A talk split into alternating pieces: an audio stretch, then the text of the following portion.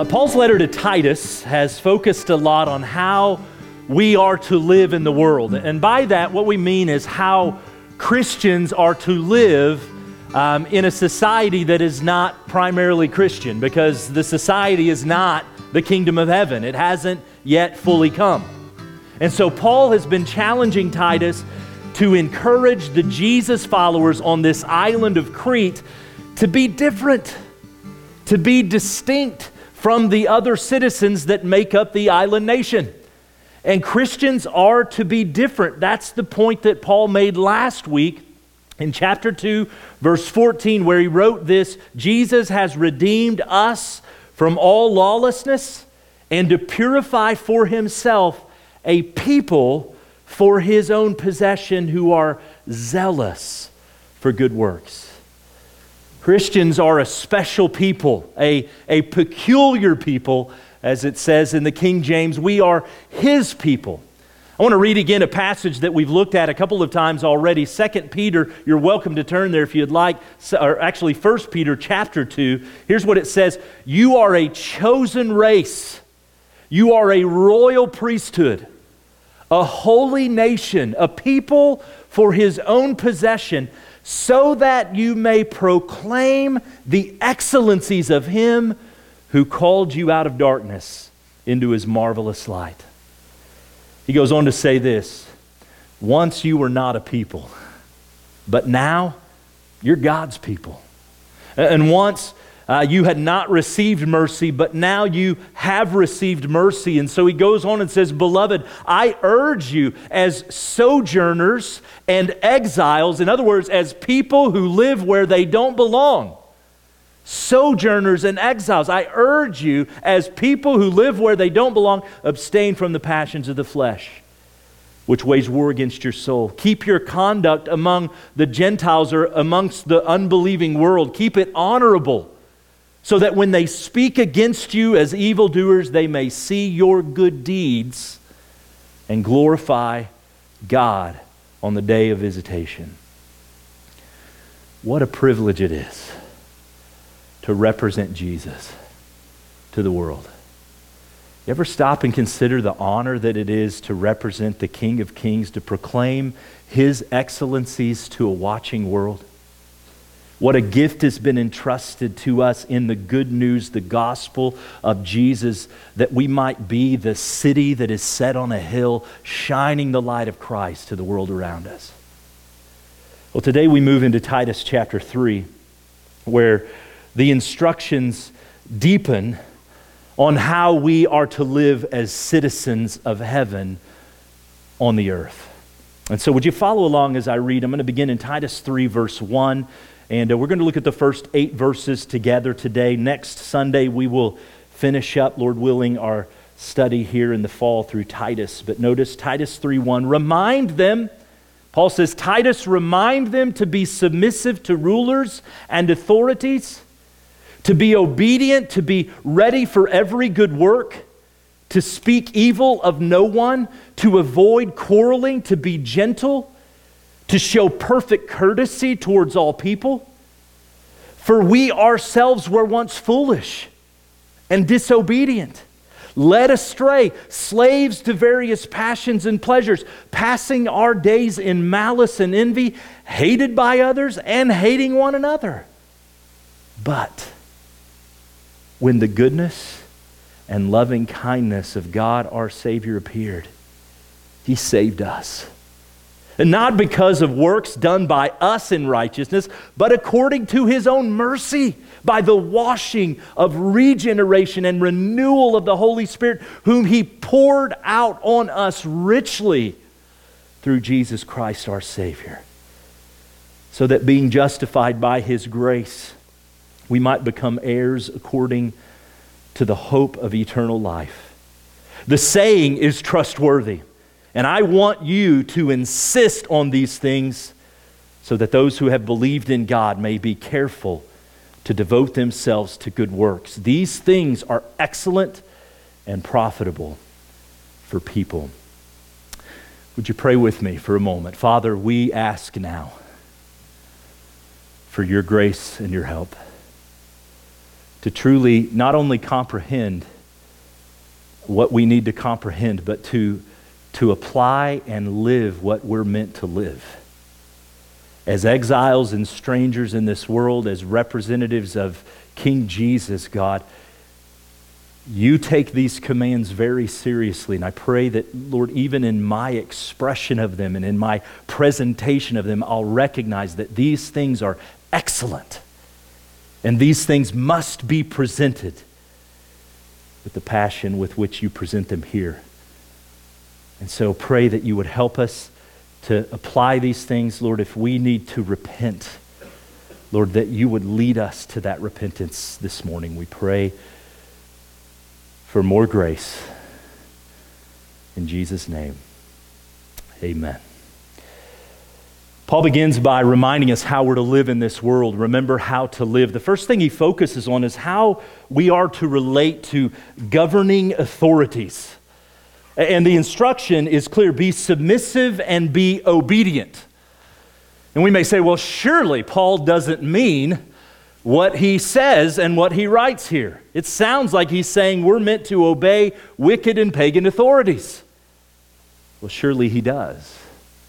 Romans 13 would be another uh, additional support to this command. We're not going to take the time to look at that, but you could look at that on your own time this afternoon. The, the only exemption that we find in Scripture regarding disobeying governing authorities is when those governing authorities' directives are in conflict with the directives of our King Jesus. For instance, in Acts, when they, they pull the, the disciples in and they tell them, you got to stop talking about Jesus. You can't go to the temple and you can't preach the message of Jesus anymore. They beat him up a little bit, but you remember the apostles' response to those authorities? We ought to obey God rather than men. And that's exactly what they continued to do.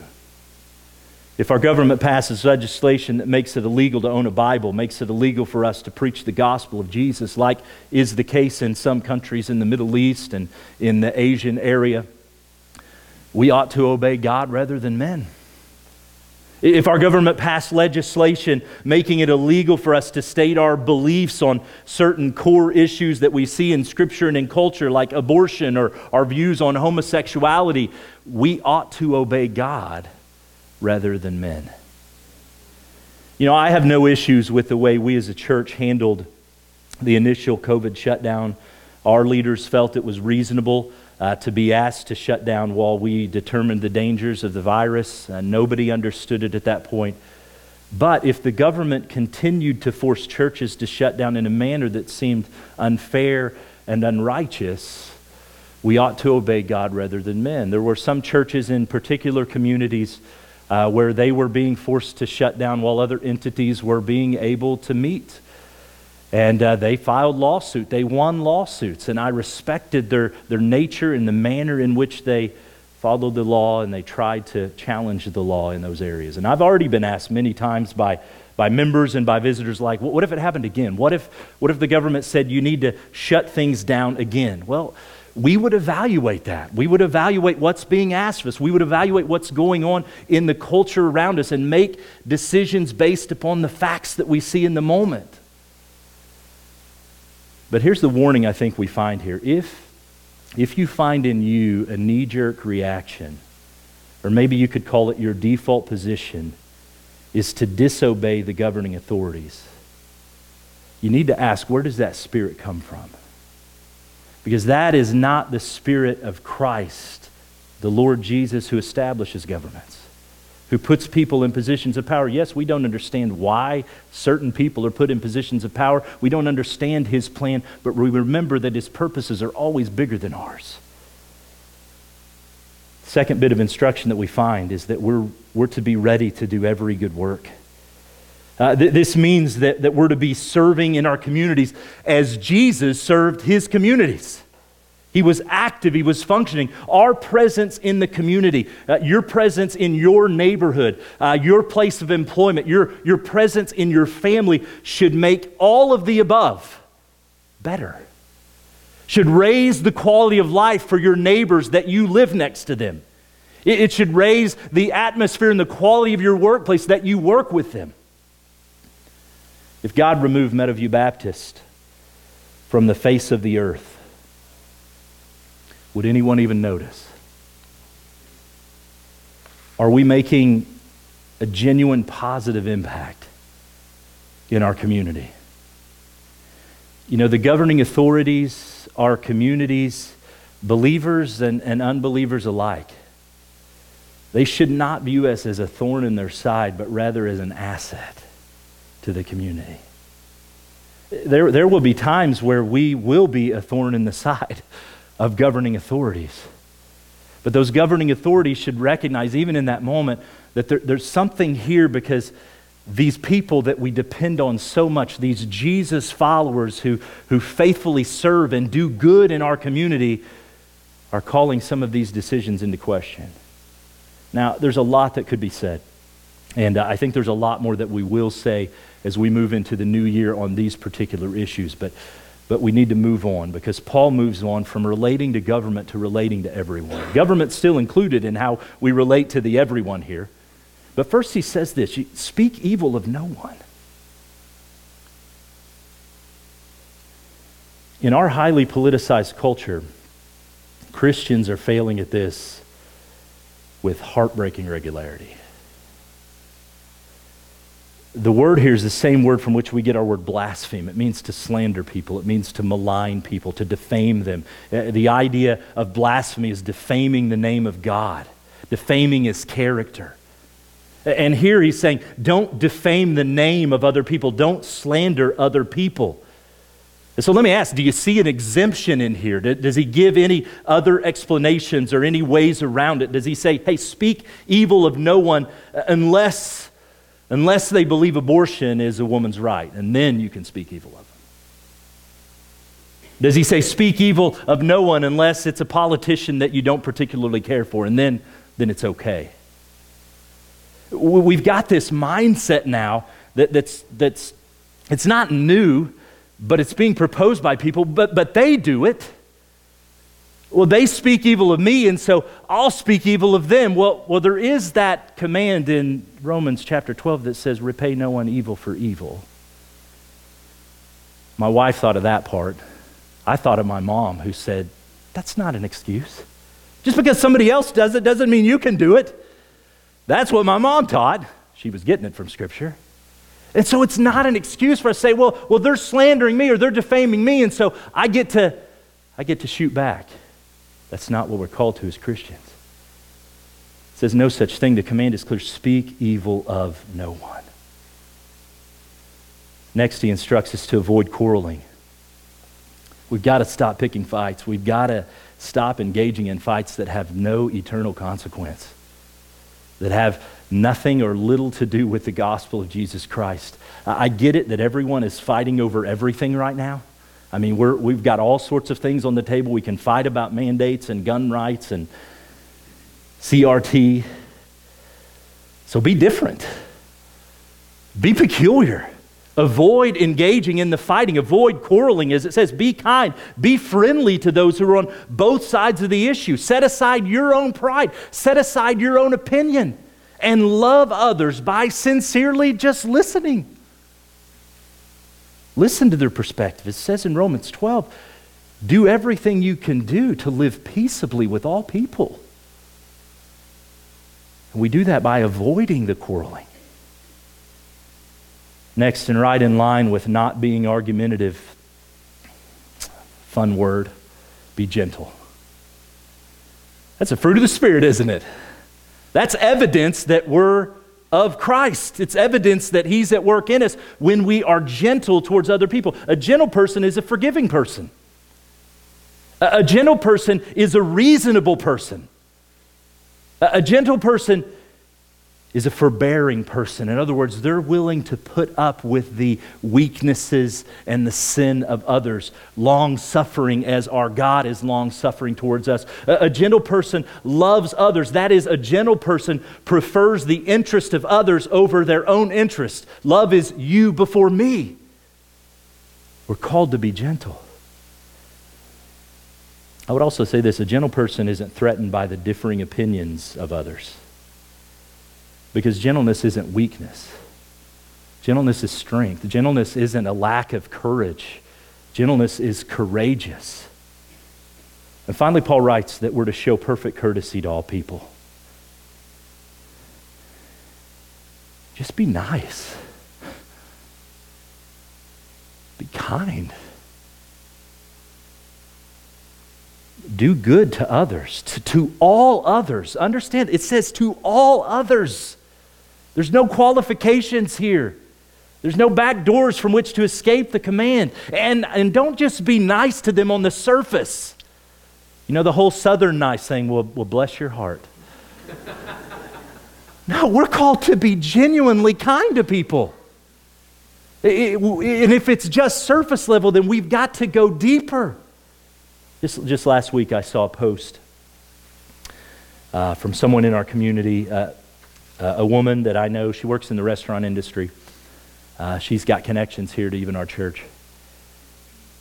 And she put a post about the Sunday afternoon lunch crowd. The Christians who are leaving church and how unkind they can be,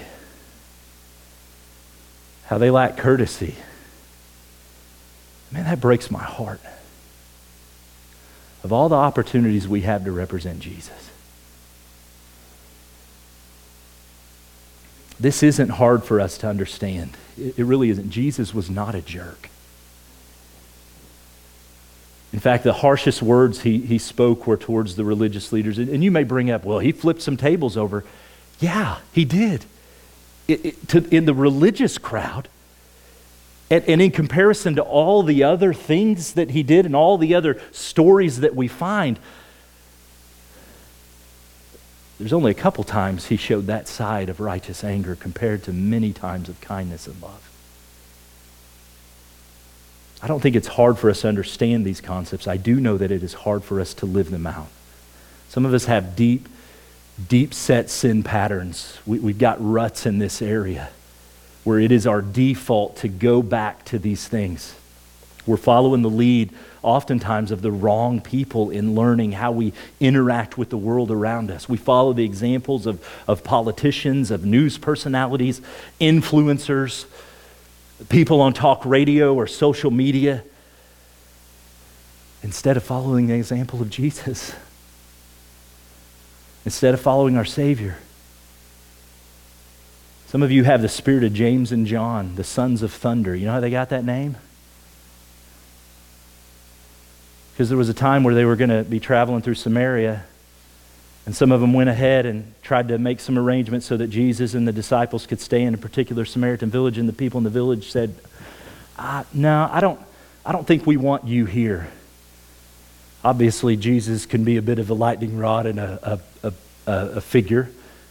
And when word came back, James and John said, Let's call down fire from heaven like Elijah and let's melt them.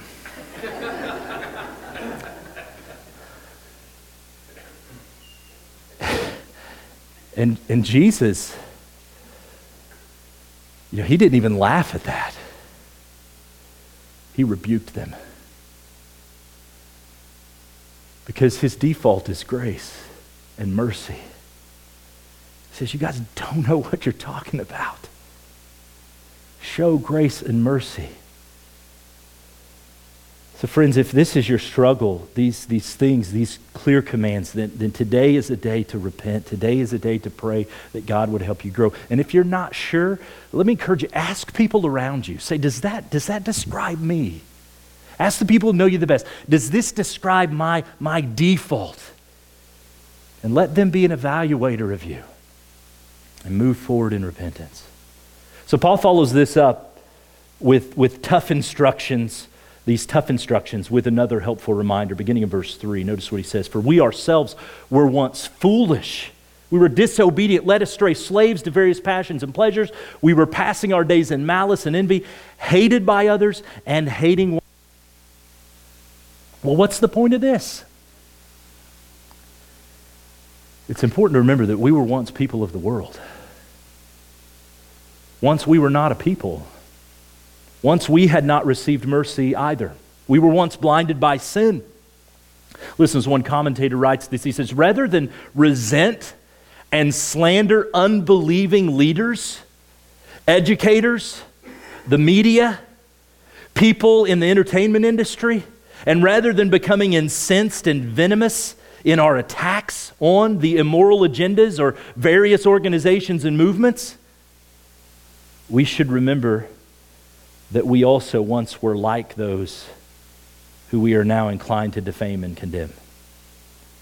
We were once just like them and would still be like them if it were not for the saving grace of God, which alone delivered us. I won't read it again for time's sake.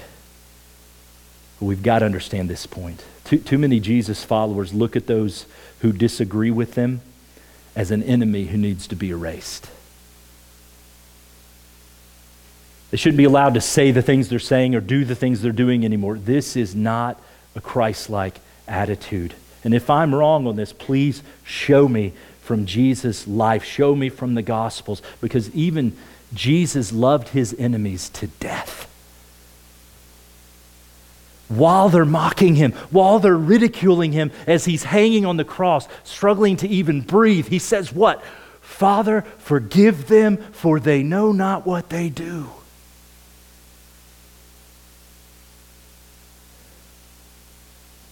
And you may say, Well, I'm not Jesus. Yes, you are. You're called to be Jesus in this world. His Spirit, if you're a Christian, His Spirit resides in you.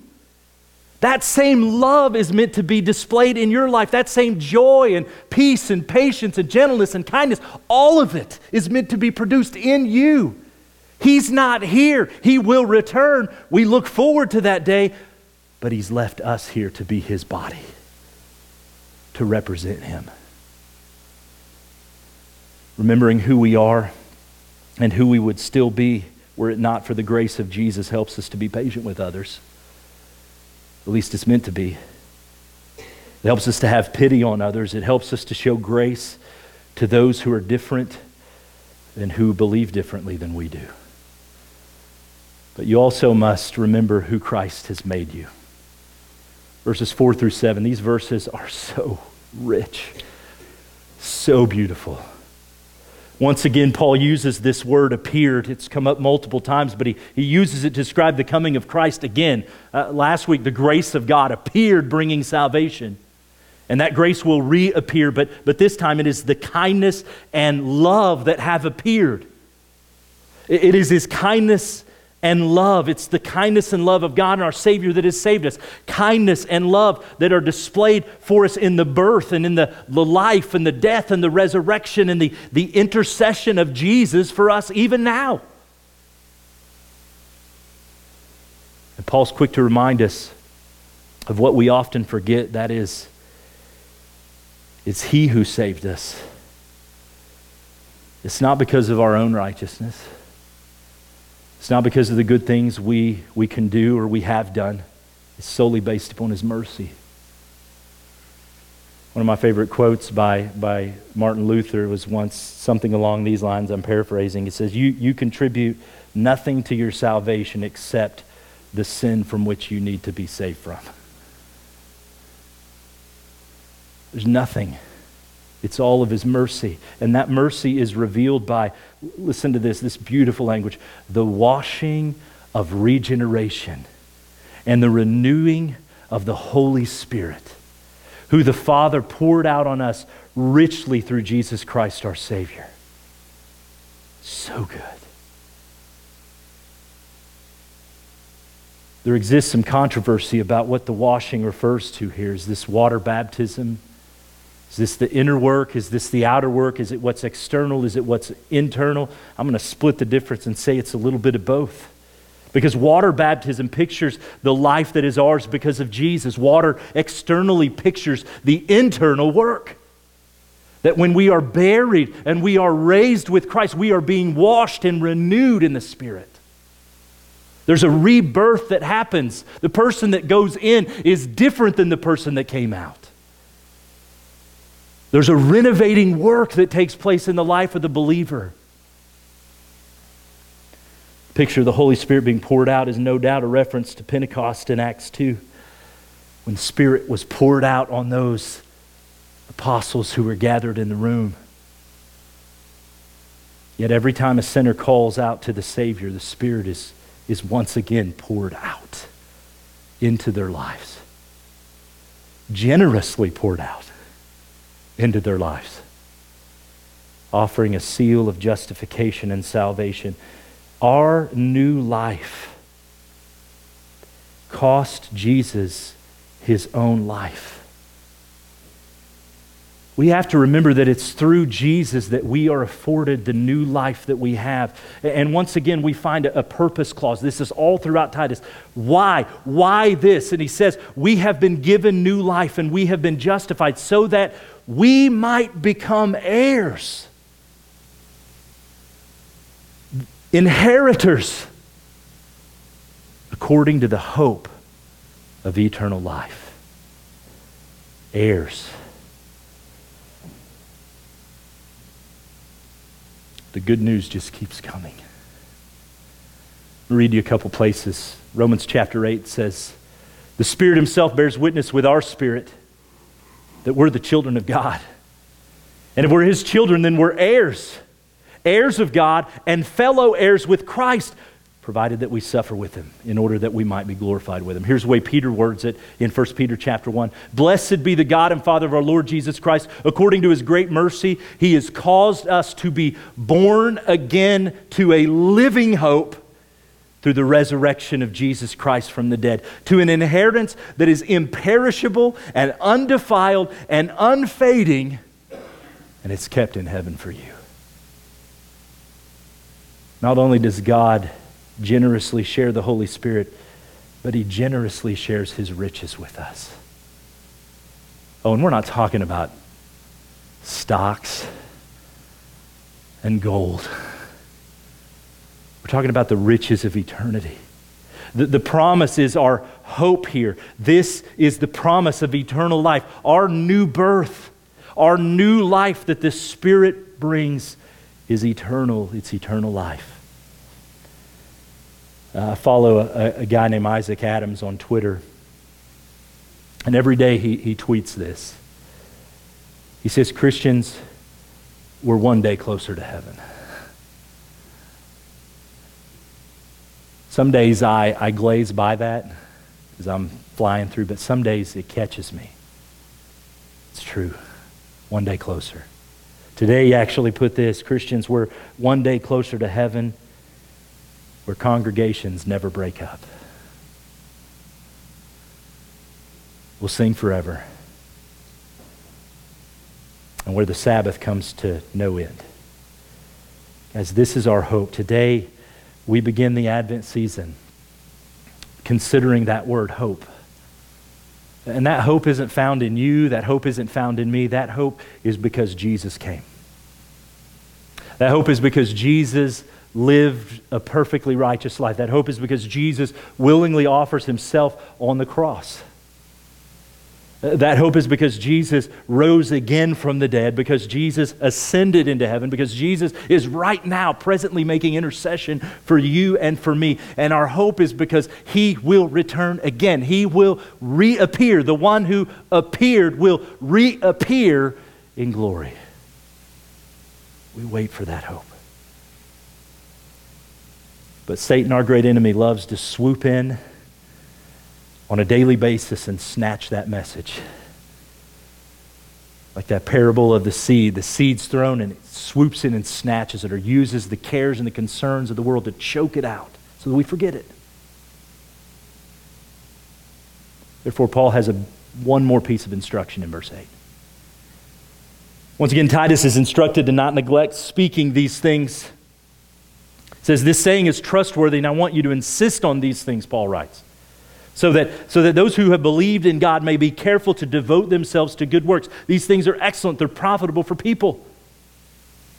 It's as if Paul is saying, Titus, remember to remind them of these things. We have to remember to remember. Because God knows we're prone to forget. He knows we're prone to wander. He knows Satan is prone to distract us. So, many of you, we have to remember the gospel. We have to remember who we were. We have to remember who Christ has made us. But at the core of the instruction, and you can see it again for yourself, is this if, if you're a Jesus follower, you must be careful to devote yourself to what? Good works. Keeps coming up. Because those good works are profitable for all people. That's the reason he gives. Do good things because they're profitable for all people. The gospel produces good. Faith without works is dead. And if the gospel is alive in you, good will come out of you. And that good, not only from what we learn here in Titus, but Matthew 5, 1 Peter 2, it draws people. It attracts people in. Unbelievers are drawn to, to the good that's being accomplished. There's a recognition of that good, uh, and that good helps even to keep the peace with the world that despises the message that we teach. Isn't that an irony? They hate the message we teach, but they love and appreciate what that message produces in and through our lives. So, if I could sum up just in a few points. Number one, please don't be a jerk. represent Jesus well in society. Represent this church family, his body, well in our own community. Kindness, gentleness, not argumentative, patient, forgiving of others, courteous to all. It doesn't mean we compromise the truth. Nowhere are we being called to that. But it means when we speak the truth, we speak the truth in love. Some of you may need to seek forgiveness from other people. You've been too harsh, you've slandered. You may need to go to people. Some of you may need to find accountability to help you as you try to navigate through some of these things moving forward. Second thing, try to be understanding. We've said this before. Try to be understanding that sinners are going to sin. What else do we expect? If an unbeliever is rude to you, what do you expect? If an unbeliever passes legislation that doesn't align with biblical truth, why does that surprise us time and time again? They hate Jesus. They hate his word. They'll hate you. Jesus tells us this himself. But that doesn't mean we hate them. And it doesn't mean Jesus hates them or hated them. They are where you were before Christ. They are where you would be still today were it not for Christ. And so stop with the judgment, stop with the slander, pray for them, listen to them, Lo- love them, share what's true with them with the opportunities that you have. And finally, we have to do good.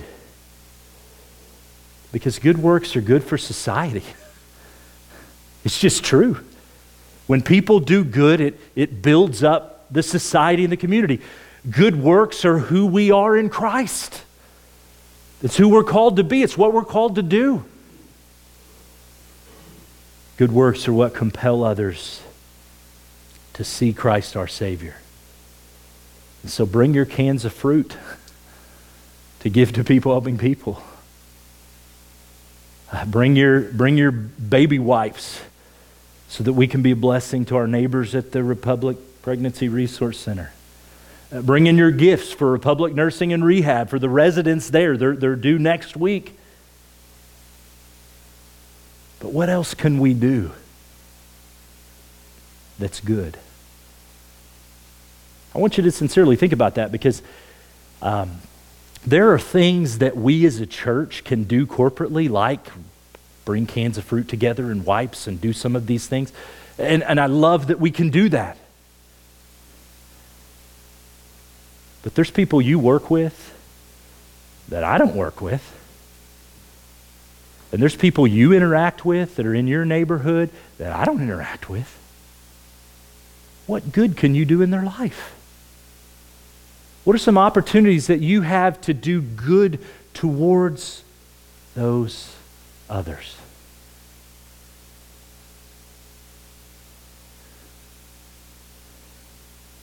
We can't sit around and wait for ourselves to just naturally do the good. We're still sinful people. We're still prone to wander. We forget the gospel. So we have to plan it. Oh, how unromantic is that? It doesn't matter. Think about the people in your life and think, what can I do this week to do good? How can I be kind to this person? How can I show the goodness of God to my neighbor this week? What are some things that I can do? And then do them. In the end, we cannot allow our love for others to be questioned for a moment. I want people to think when they think of, of Meadowview Baptist Church, and that's a church that, yep, they, they believe the Bible and they teach it pretty literally down the line. But man, do they love people. They love to do good in this community. They love to give back. They love to help the hurting. So, so, so we're not going to slander politicians. You're not going to find that. We're not going to slander those who are struggling with issues in relation to homosexuality. We're not going to slander other religions. So we were once there. I saw this week where there was some slanderous remarks made against Muslims. And I'll tell you what it made me think of immediately. Uh, some of you remember a couple years ago, I was able to go to, to Canada and I, I spoke at a, a, church retreat and conference. And I stayed with the Cool Balls, our missionaries that they're there. They're in Toronto and they're serving in Muslim communities, working with Fellowship Christian Athletes, doing different things to just bring the gospel to those people.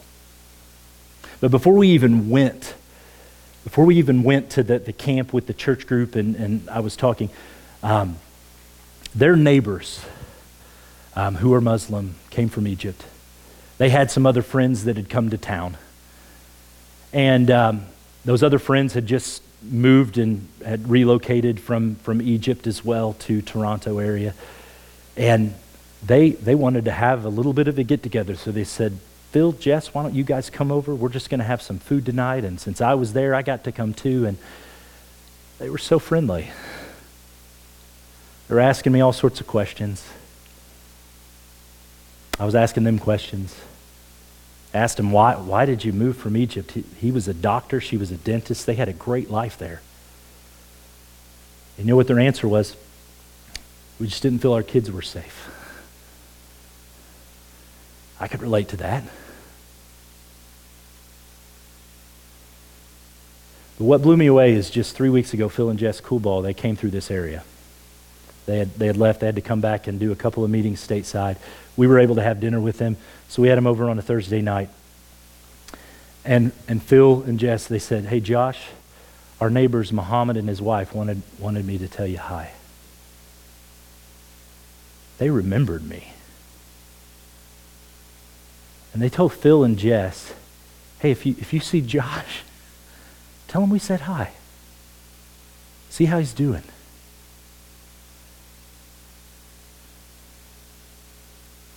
Man, I was so convicted in that moment. That's the hospitality and kindness and goodness that we're called to show in Christ. How dare we slander other people? How dare we bring judgment upon them instead of showing the kindness and the goodness and sharing with them the hope that we have. Their religion is lacking in hope. They need to hear of Christ. In the end, we cannot allow our love for others to be questioned. Because these are people in darkness. and we have the light. I'm going to ask you to bow with me for a moment. I want to give you an opportunity to pray. Maybe it is a prayer of repentance. Maybe there's people that you know I need to talk to them. I need to seek forgiveness. I've gone too far in what I've said. I haven't been genuinely kind to them. I've just been surface level kind, and I need, I need to go deeper.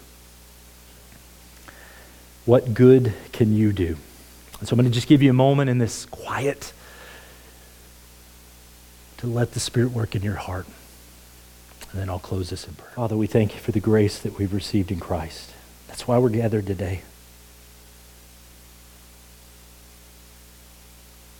We come together today not to earn grace, but because we've been given grace. We come together today to celebrate Jesus and the new life that he gives. Oh, but God, would you help us to be a people who are known for our love? That's how they'll know we're following you. By the love we have for one another. So, God, help us to avoid our, our knee jerk tendencies to rebel, our knee jerk tendencies to be argumentative and, and defensive and fight and to be ungentle. And help us to live out of the Spirit. God, help us do that in our homes. Help us to do that with our spouses and with our kids. Help us to do that as a church. Help us to do that in our community, our workplace, wherever we are, representing Jesus well. And remembering all the while what a privilege it is to represent Jesus at all, to be his people. What an honor. And so, God, help us as a church as we strive to do what's right, as we strive to live as lights in the darkness.